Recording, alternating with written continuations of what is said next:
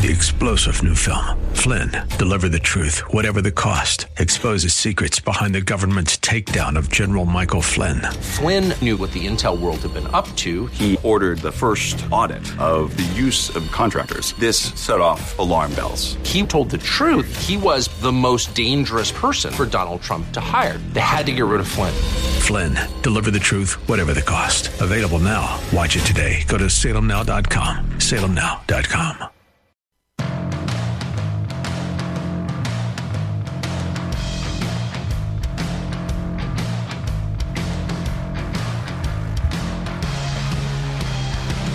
We welcome you in to a Monday edition, a new week of Bruce Hooley shows here on The Answer on the anniversary of one of the worst days in American history the terrorist attacks on New York City, Shanksville, Pennsylvania, the Pentagon, and the United States of America 22 years ago today. We will reflect on those attacks today and talk about what has uh, happened uh, in our country and more um, revealingly, I would say, to our country since that date.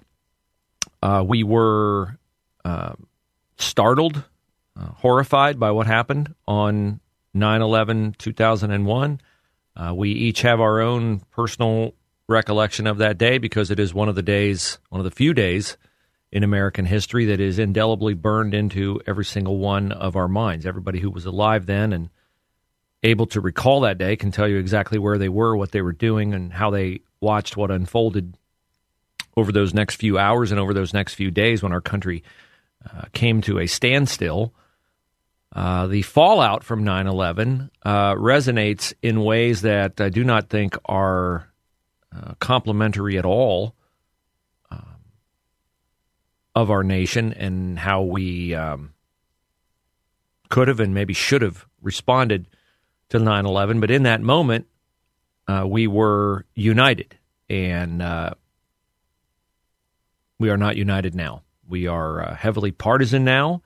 Uh, I have said many times and firmly believe that the uh, Biden administration's unconstitutional suspension of American border policies has uh, not just invited but welcomed a future terrorist attack into our country.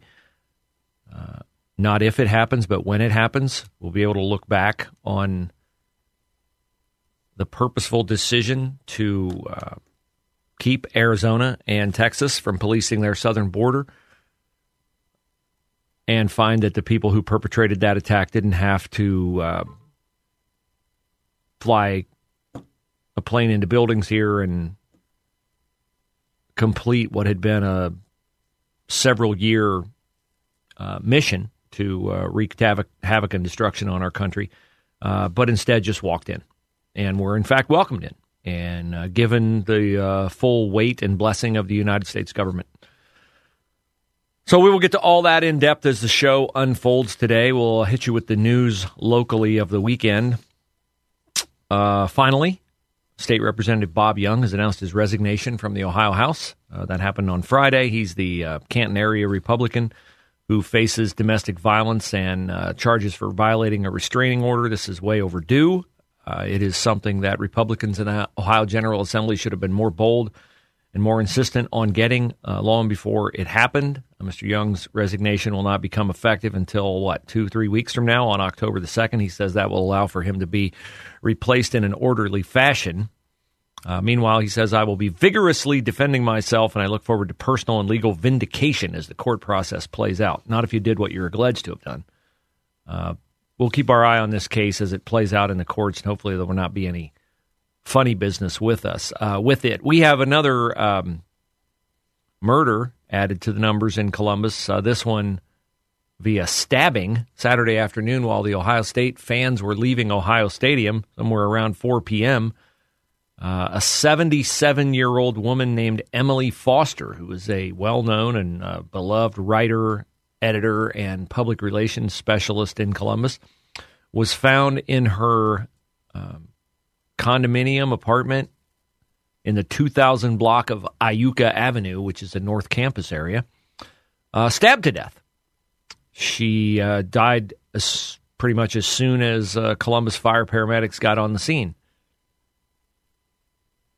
People who knew her and uh, loved her you know, speak extremely highly of her, and it just speaks to how uh, violent Columbus has become, and the fact that all the uh, histrionic uh, prattling on about getting guns off the street will not stop what is a mindset of violence in the city. Because Friday night we had a 19 year old uh, stabbed to death, 4,000 block of Refugee Road. I'm not saying that there would be as many murders if guns were not allowed on the street. I'm saying that the mindset of violence stems from a lack of consequences for criminality, and that if you take guns away from people, the murders will continue. Speaking of taking guns away from people, New Mexico Governor Michelle Lujan Grisham on Friday decided what better way to go into the weekend than to suspend the constitutional rights of all the citizens of Albuquerque, New Mexico. If you've ever been there, you know it's a pretty big city, lots of people. Their Second Amendment right to bear arms, the governor says, no longer in effect because essentially her explanation was I don't have enough cops to arrest all the bad guys, so I'm going to take guns away from all the good guys. I know it sounds ridiculous, right? As ridiculous as suspending people's constitutional rights, which is what she tried to do. She is under fire for this. There are those who say she should be impeached over this, and they are right because every political office holder begins holding office after doing what? That's right, taking an oath to preserve, protect, and defend the Constitution of the United States. And this is the diametric opposite of that. So there we go. More details on that as we go. Our president will not be in New York City today where they are now reading the names of the nearly 2,800 people who died in those attacks on the uh, Twin Towers. He will not be in Shanksville, Pennsylvania. He will not be at the Pentagon. He will be napping, no doubt, on Air Force One on his way from Vietnam to Alaska. The explanation given by the White House was pretty inventive. I will allow Peter Doocy of Fox News to tell you why the president will not be at any of the 9 11 sites, the first president not to be at any of the 9 11 sites on the anniversary of 9 11. Take it away, Peter. Our focus the last couple days has been on President Biden here in South Asia. And when I asked a White House official why it is that President Biden was here and missing the 9 11 uh, commemorations at the attack sites, the analogy that I was given is that 22 years after Pearl Harbor, U.S. presidents were not still going to visit Hawaii. That's the explanation. I know it doesn't make any sense. Hawaii had already been avenged. We had already won World War II. We had eviscerated the country of Japan, which perpetrated that attack. That account had been settled. Maybe Bush is not there because he didn't want to get questions about the feckless withdrawal from Afghanistan, which is when his approval ratings began to plummet. My guess is he was not at any of the 9 11 sites because, based upon what happened over the weekend with Bush at the G20, or excuse me, with, very sorry, Bush family, with Biden at the G20 and with Biden in Vietnam, they're going to do their dead level best to keep him away from any live microphone for the rest of his born days. And why would that be, Bruce? I was busy this weekend. I didn't get to hear anything that Joe Biden said. Well, aren't you lucky? Here he is giving what sounds like an Oscar speech. An Oscar speech, you say? Yes, an Oscar speech. You know what happens at an Oscar speech. You get up, you thank your friends who got you into show business, you thank your producer, you thank your director, you thank your co star, you thank everybody. And then what happens?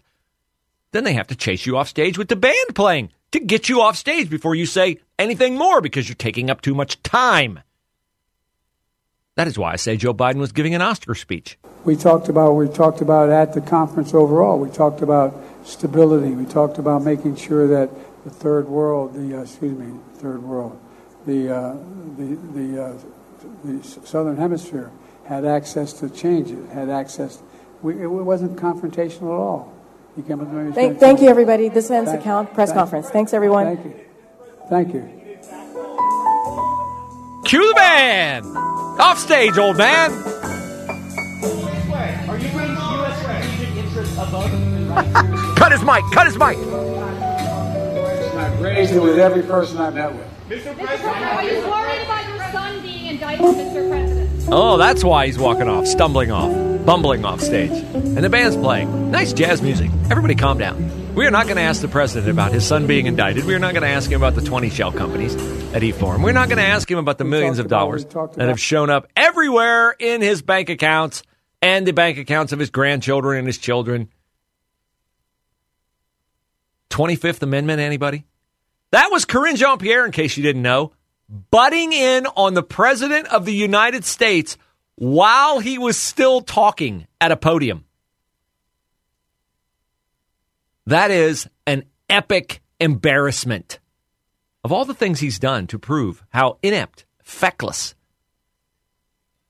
unable to perform the duties of his job, could there be anything more glaringly apparent than him being played off stage by the house band and having his stooge of a press secretary who cannot utter a sentence eloquently unless it is written down for her in a binder she can barely lift.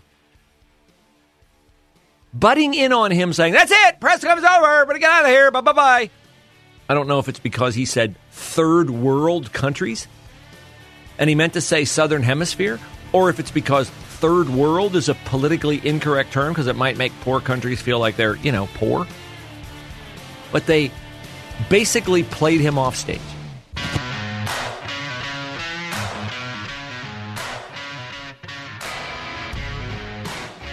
United 93, you understand you have a bomb on board? Go ahead. Executive 956, did you understand that transmission? Affirmative. He said there was a bomb on board. That aircraft you can't get a hold of, has he turned to the east now? He's just turned to the east also.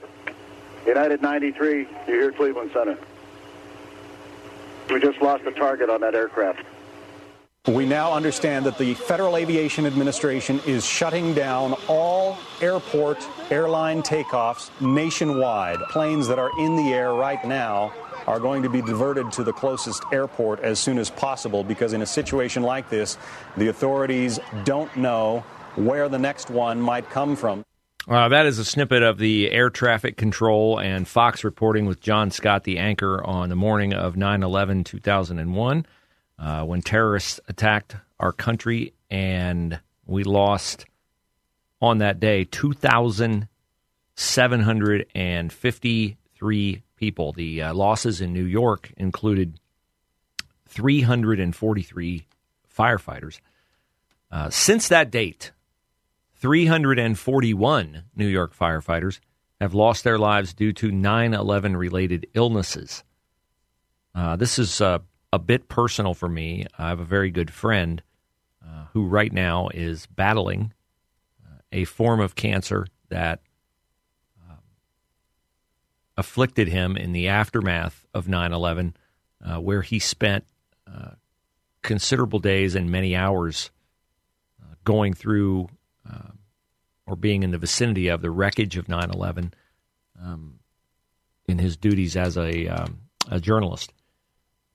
And so this is a situation that continues to um, manifest itself in our nation. And I've seen a bunch of tweets about 9 11 today, which is appropriate. I hope we never forget that day. I think it is uh, egregious that the President of the United States is so frail and so untrustworthy in front of a live microphone that his handlers, and he is handled, he is managed like a toddler.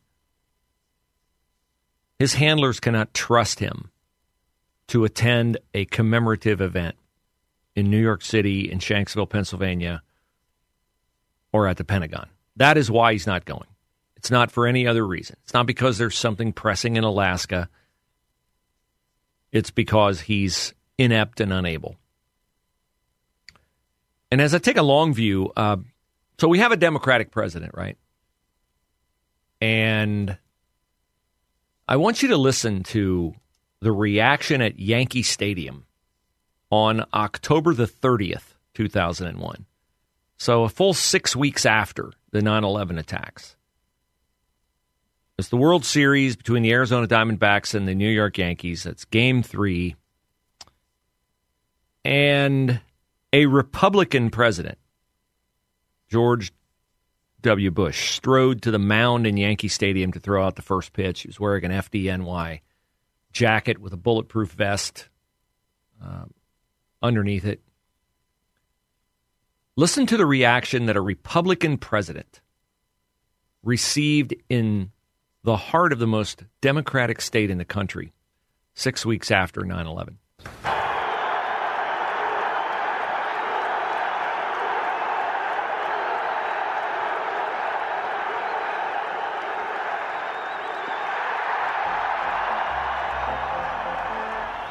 He threw a strike.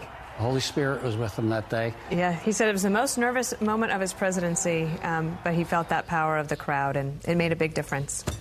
Yeah, it's an indelible image as you hear Dana Perino, Bill Hemmer, and Frank Siller of um, the. Uh, I can't remember Frank Siller's charity. It's uh, you know it gives homes to 9/11 victims. Their commercials are on Fox all the time. It was an iconic moment.